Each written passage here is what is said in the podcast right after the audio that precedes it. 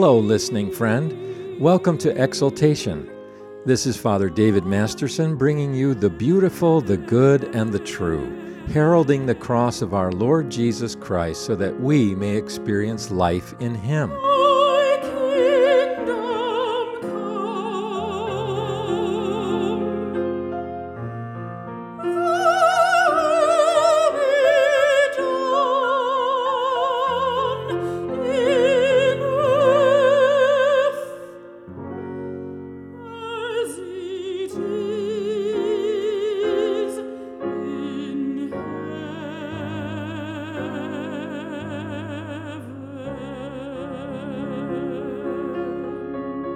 Dear friend, what is the one thing that all of us cannot live without? You may be surprised to discover the answer. In just a moment, I will bring a message from Mark chapter 2, revealing the one thing we cannot live without. But first, listen to the music before we hear from God's Word.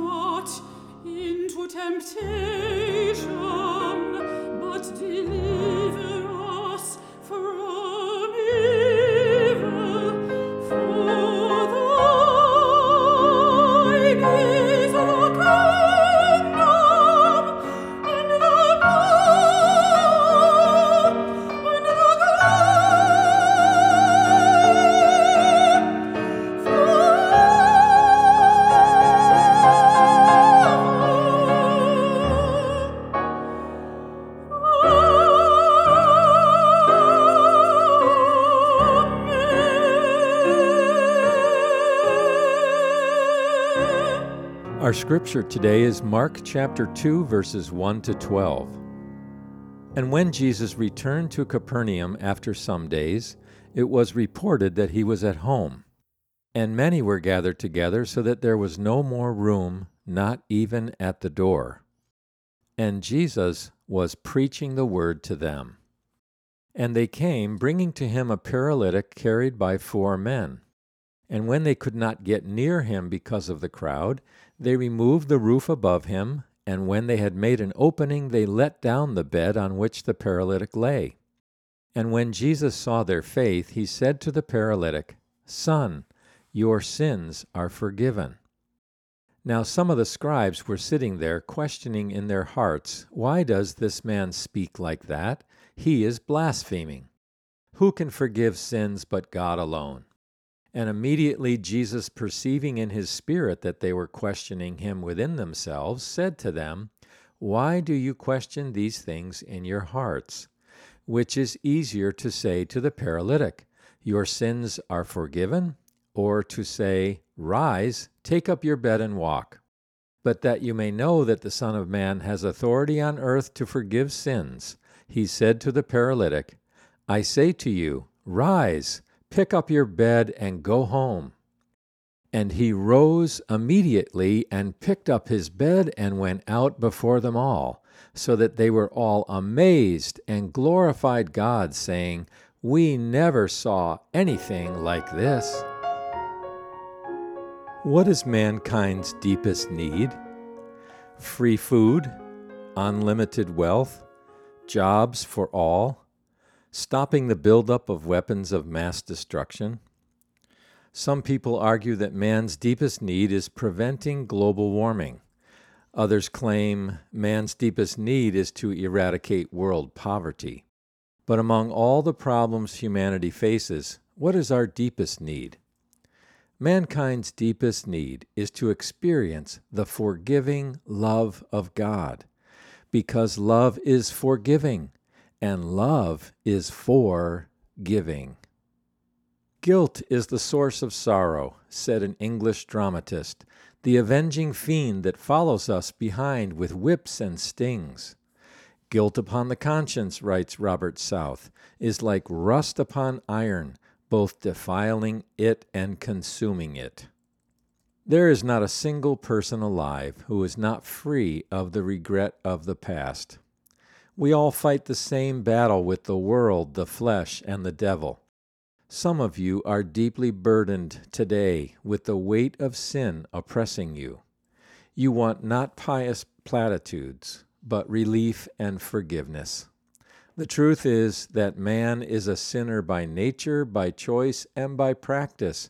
Therefore, his greatest need is forgiveness. Unleash your imagination for a moment as we travel to Judea and watch Jesus Christ dealing with a paralytic man at his deepest level of need. From our gospel passage leaps the truth which makes the Bible real and relevant. Jesus Christ satisfies man's deepest need with his gift of forgiveness. It is mid morning outside Capernaum and you are trudging slowly along toward the marketplace. Suddenly, up ahead, a man comes running. It's Jesus, he cries. Jesus, the miracle worker, has come back. Jesus, mutters a man walking beside you. Who's Jesus? We don't need another miracle worker. We want bread to eat. Will he give us bread? Passing within the city gates, you are tempted to follow the others to the marketplace. But no, something stirs within you Jesus. There's something unique and wonderful about Jesus. Moments later, you find yourself in the middle of a growing crowd outside the door of Simon Peter's house where Jesus is staying. Mark unfolds the movement of this story in three distinct panels a persistent faith, a personal forgiveness, and a proven authority. In verses 1 to 4 of our passage, we see first a persistent faith. Jesus was teaching an overflow crowd that morning. Peter's small house was jammed to overflowing, and people vied for the remaining window seats and climbed up on top of one another to get a look at Jesus. Soon the house was filled, and the crowd spilled out into the street when the interruption occurred. Along the road came four men carrying a paralytic man on a litter. Having heard Jesus was in the city, the paralytic begged his friends for help to bring him to Jesus. Imagine the disappointment on the sick man's haggard face and weary eyes as they got to the edge of the crowd and saw there was no way to get near Jesus. But the man's friends were resourceful and would not be intimidated. They made their way around the edge of the crowd and up the stairs to the rooftop. Peter's house, like other houses in Capernaum, had a very low roof reached by a staircase from the outer courtyard. The roof itself was built of thick beams, about three feet apart, across which short sticks were laid close together and covered with thickly matted branches. On top of all this came a deep layer of tightly packed earth. Why take all the trouble to carry the palsied man up the stairs and laboriously dig a hole in another man's roof to let the man down in front of Jesus? Imagine the mess that needed to be cleaned up, not only on the rooftop, but inside the house as well. What would Peter's wife think? The paralytic and his four friends had every reason to turn back home and forget about a meeting with Jesus but their persistent faith is the lesson learned from the first part of this narrative. As Alexander Maclaren says, we cannot is the coward's word. We must is the earnest man's. If we sense our need to get to Christ, it is not a crowd at the door that will keep us back. Difficulties test and therefore increase our faith. What a contrast we see between the paralytic and his friends and the proud, heresy hunting Pharisees and religious doctors of the law. Too superior to mix with a crowd of mere peasants, They were waiting nearby in self righteous satisfaction, hoping to snare the Savior and catch him in a transgression. These caustic critics had eagle eyes for detecting faults, but they were blind as a bat to the authority, power, and compassion of Jesus. They were too proud and self sufficient to sense a need for the Savior. They had no inner yearning to cry out for His grace and receive His forgiveness. By contrast, the paralytic knew his need, and he was determined to get to Christ at any cost and by any road. Are you conscious of your need for Jesus and His gift of forgiveness? To truly believe that through the cross God has forgiven our sins and continues to forgive us through Christ demands a persistent faith. A faith which looks beyond our sinfulness and lays hold of the infinite mercy and love of God. The hymn writer Horatius Bonar was a devout Scottish minister. In 1886, he understood the need for a persistent faith. As he daily repented of his sins and received God's forgiveness, he wrote, No, not despairingly come I to thee. No, not distrustingly bend I the knee. Sin hath gone over me, yet this is still my plea Jesus hath died. Lord, I confess to thee sadly my sin. All I am tell I thee, all I have been. Purge thou my sin away, wash thou my soul this day. Lord, make me clean.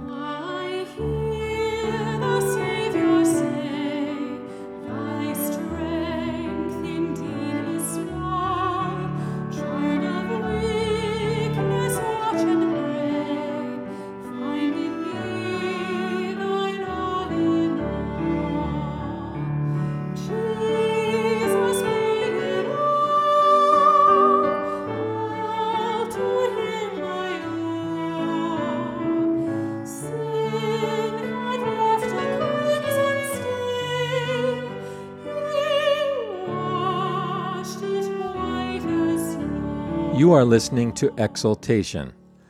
I'm Father David Masterson bringing you the beautiful, the good, and the true, heralding the cross of our Lord Jesus Christ so that we may experience life in Him.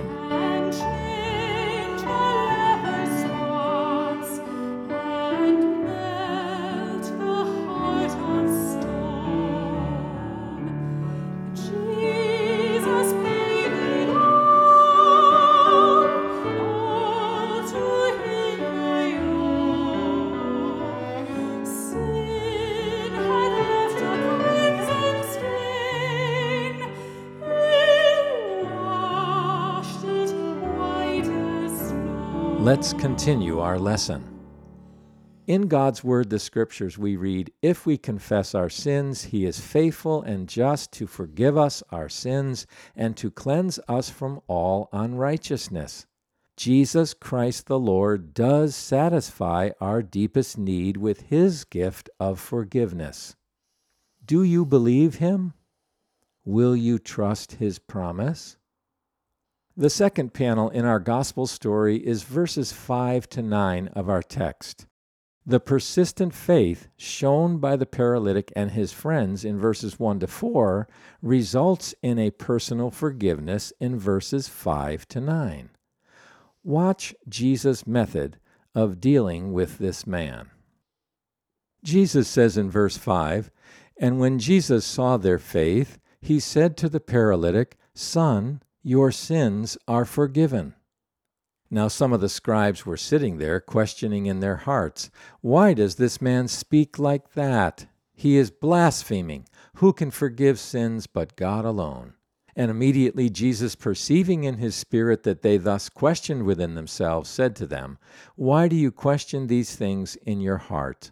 Which is easier to say to the paralytic, Your sins are forgiven, or to say, Rise, take up your bed, and walk. The sick man is slowly lowered through the roof until he comes to rest at the Master's feet. The initial commotion caused by the breaking up of the roof has subsided, and the buzzing crowd grows silent and watchful. The troubled man raises his eyes to Jesus. Jesus' eyes meet his, and he is held by his loving gaze. Child, says Jesus, take courage. Your sins are forgiven. His pronouncement seems so inappropriate so irrelevant to the immediate situation? Why not simply heal the man, thereby demonstrating his power? Verse 5 becomes intelligible only against the backdrop of the Old Testament, where sin and disease, forgiveness and healing are integrally connected. Who that was innocent ever perished? Demanded Eliphaz in Job chapter 4 verse 7.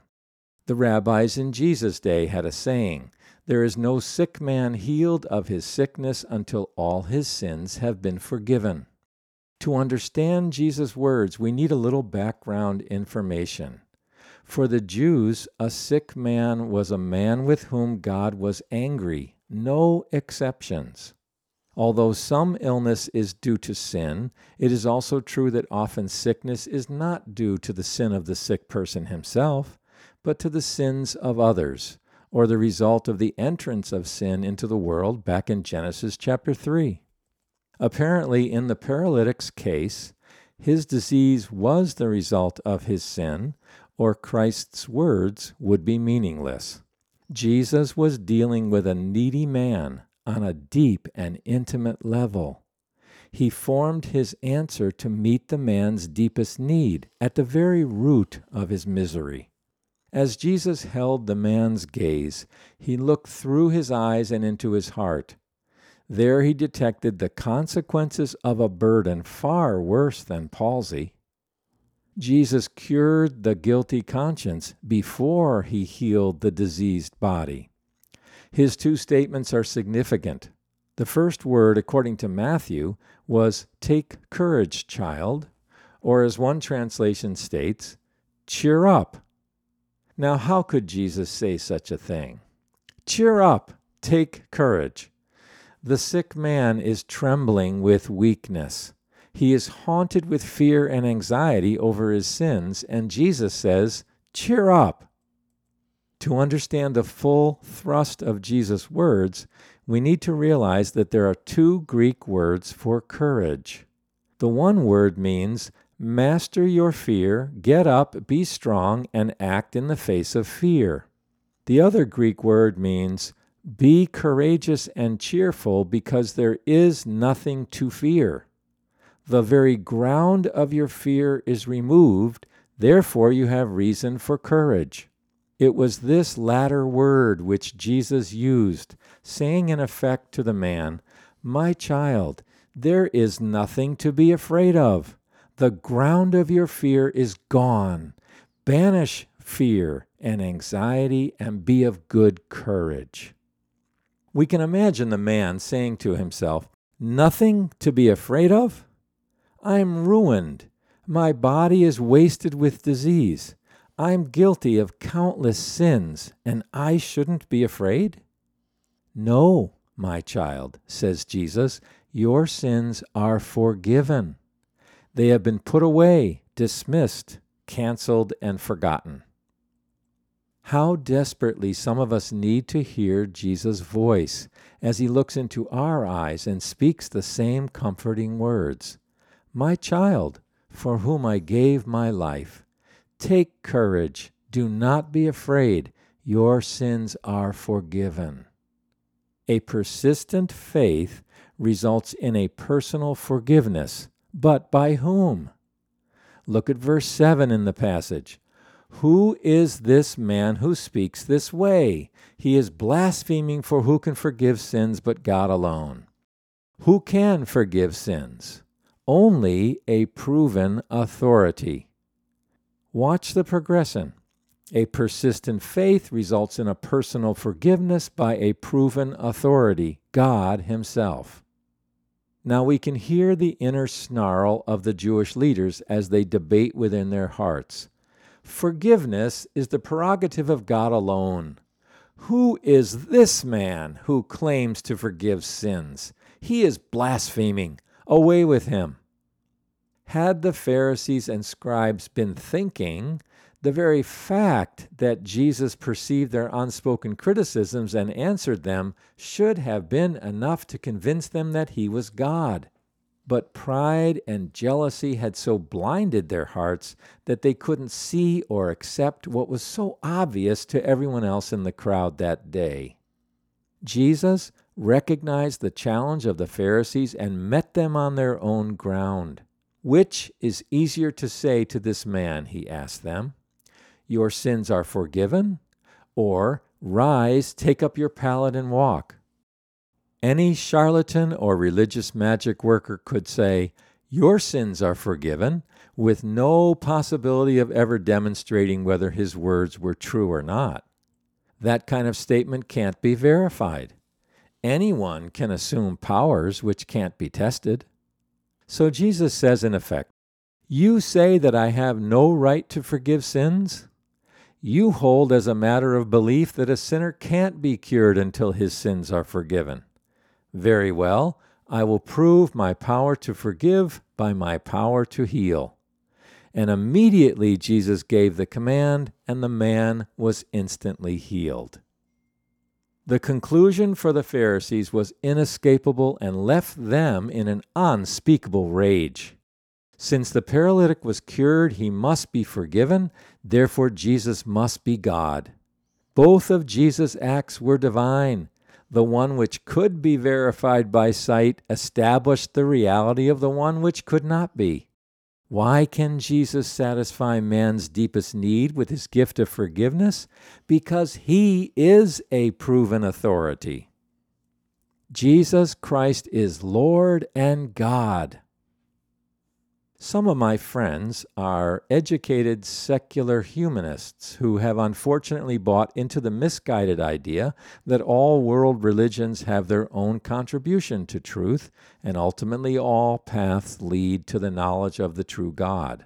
One time I was speaking with one of these friends and said, Mary, the reason I am convinced of the truth of Jesus Christ is because he, among all the founders of all the world religions, is a proven authority. Jesus healed the sick, he made blind eyes see, deaf ears hear, and lame people walk. He rose from the dead on the third day and was seen by over 500 witnesses in several different places. Christianity is credible because Jesus gives us historical, objective, verifiable proof of his divinity and authority. He backs up his verbal claims with solid, incontrovertible action. Jesus always delivers what he promises. Perhaps you need to do business with Jesus Christ in this whole matter of forgiveness. Some of you have been swallowed alive by your circumstances. You feel oppressed, guilty, overused, underdeveloped. You're overwhelmed with remorse over sins committed in the past. You may live with memories of an illicit relationship, a terrible habit, or a dishonest business transaction. Satan whispers in your ear, You're through, finished, you are useless and forgotten. If you love and trust Jesus Christ, don't believe that lie. That is a carefully calculated piece of deceit designed by the devil, which the death and resurrection of Jesus Christ has destroyed. Get up, repent of your sins, lay hold of the promise of God's forgiveness, and move forward trusting in Him. Friends, God's forgiveness is complete. Micah chapter 7 says, Who is a God like you, pardoning iniquity and passing over the transgression for the remnant of his inheritance? He does not retain his anger forever, because he delights in steadfast love. He will again have compassion on us. He will tread our iniquities underfoot you will cast all our sins into the depths of the sea. I like the way Corrie ten Boom puts this verse when God forgives, he forgets. He buries our sins in the sea of His forgetfulness and puts a sign on the bank no fishing allowed. Some of you may, like the paralytic, need to receive Jesus' initial gift of forgiveness for your sins. Perhaps you understand for the first time that Jesus Christ, the Son of God, died on the cross for you and offers reconciliation and forgiveness if you will only repent and trust in Him. Will you turn away from your sins and believe upon Jesus? Christian, follower of Christ, if you are struggling with guilt over a past sin, God's word to you is this stop fishing and start trusting. Lay your sins at the foot of the cross of Christ and believe that He died to forgive you. If you truly repent from your heart and mourn over your sins, then you are forgiven by God. Listen to the words of the wonderful hymn, Marvelous Grace. Marvelous grace of our loving Lord, grace that exceeds our sin and our guilt Yonder on Calvary's mount outpoured, there where the blood of the Lamb was spilt. Grace, grace, God's grace, grace that will pardon and cleanse within. Grace, grace, God's grace, grace that is greater than all our sin. Dark is the stain that we cannot hide what can avail to wash it away? Look, there is flowing a crimson tide. Whiter than snow you may be today. Grace, grace, God's grace, grace that will pardon and cleanse within. Grace, grace, God's grace, grace that is greater than all our sin. Let's pray together. Gracious Heavenly Father, thank you for the gift of forgiveness to meet our deepest need. We ask that you will give us a persistent faith which produces a personal forgiveness by a proven authority. And we pray all this in the matchless name of Jesus Christ, our Savior. Amen. You've been listening to Exaltation on the Voice of Hope radio broadcast. I'm Father David Masterson with Gaudete Ministries. You may reach us on the web at gaudeteministries.org. That's G A U D E T E ministries.org.